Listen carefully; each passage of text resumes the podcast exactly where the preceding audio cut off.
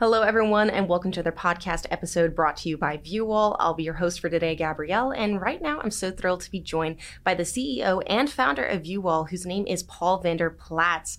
I'm so very excited to be with him today because we're going to be talking about emerging trends in the industry. So, Paul, welcome. Thanks for having me.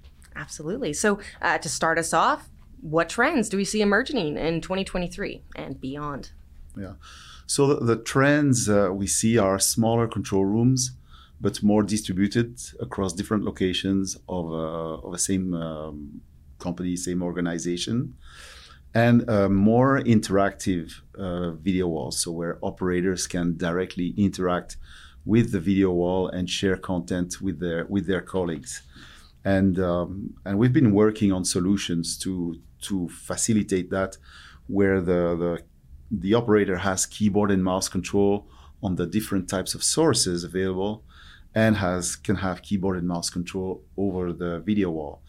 And you know, with the uh, technology evolving, it's it's possible to have content that comes from different location. Today, in uh, in a control room, all the content is encoded, or is uh, IT content coming from the cloud. Uh, so it's available anywhere. There's like uh, yeah, information is is available from everywhere, and also people expect to be able to share information anywhere. So from one control room or one control center to the other, uh, people want to easily uh, manage the, the sharing of information. That's where with with our TRX software, we've developed a solution that's uh, central and that allows to control different the content on different locations. And depending on the user rights, you, you control only that location. If you're a manager, you control everything. And uh, in terms of technology, we've developed a technology that operators can have keyboard and mouse control and use it on their desk like a personal video wall where they can see their, their content on their large display with the same technology that we're using for the video wall itself. So for the user, for the installers, and for the people maintaining the IT departments, maintaining that, they only have to understand these uh, these products like our pack uh, uh, video wall processor. It's a modular uh, product uh, that goes for the, the operator and for the video wall as well, and the TRX Central software also.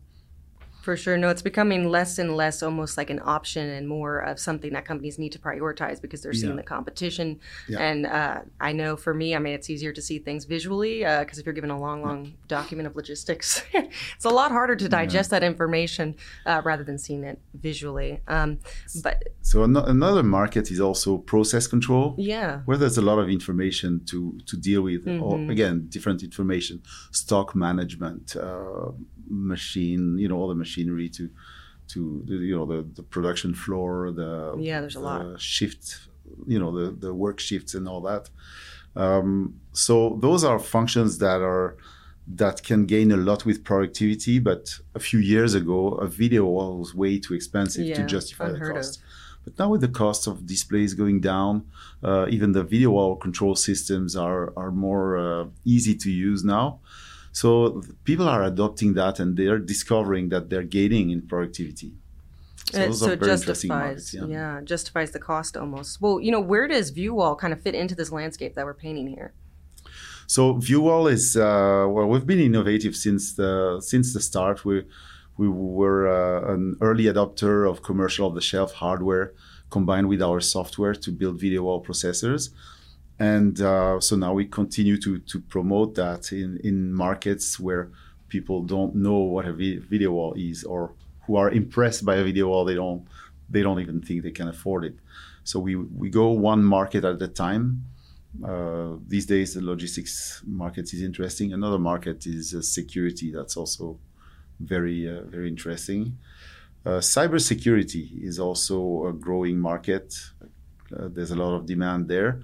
And again, those are not big control centers like you could see in a utility company, but more small centers, uh, three by two video wall, uh, but where operators need to to see information together to make decisions.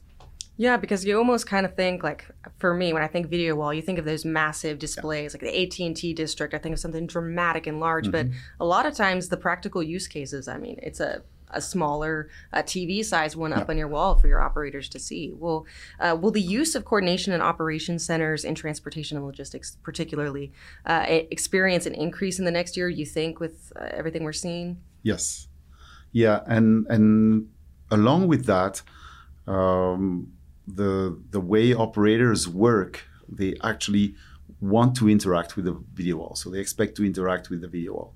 In traditional control centers, you would have a video wall as mostly a big static static dashboard where you see all the information and the operators just work on their information and they look at the dashboard. Now people are able to use to share the information they have on their desk and easily share it on the video wall to, to talk with their their colleague. And that can go with smaller video walls smaller teams and the dashboard the video wall is much more dynamic than in huge control rooms. Yeah, so you can screencast your own material. Exactly. Yeah. And it makes it a lot more usable. Well, mm. are the use of video walls in control rooms are those becoming increasingly more attractive and feasible? Would you say, like to these companies? Yeah, yeah, hundred percent. So keyboard and mouse control. Uh, even we have some customers they want keyboard and mouse control of what's on the video wall, so they can oh, wow. share information and they can use their keyboard and mouse to to work on the video wall itself. So there's a merge of these two worlds of the operator world and the video wall uh, world. The operator is typically uh, an, the IT world. Video wall is traditionally AV. But those two worlds are merging today as well as the technology. That's so it's an, an interesting point. time. Yeah, no, for sure. I didn't even think about it that way. It's kind of a blend of industries kind of going in together. Mm-hmm. Well, that wraps up the conversation for today. So thank you, Paul, for discussing all the emerging trends in the industry right now. Of course. And as always, if you'd like to learn more, please visit vuwall.com and look for this podcast wherever it is you get your podcasts at. I've been your host, Gabrielle. Thanks for tuning in.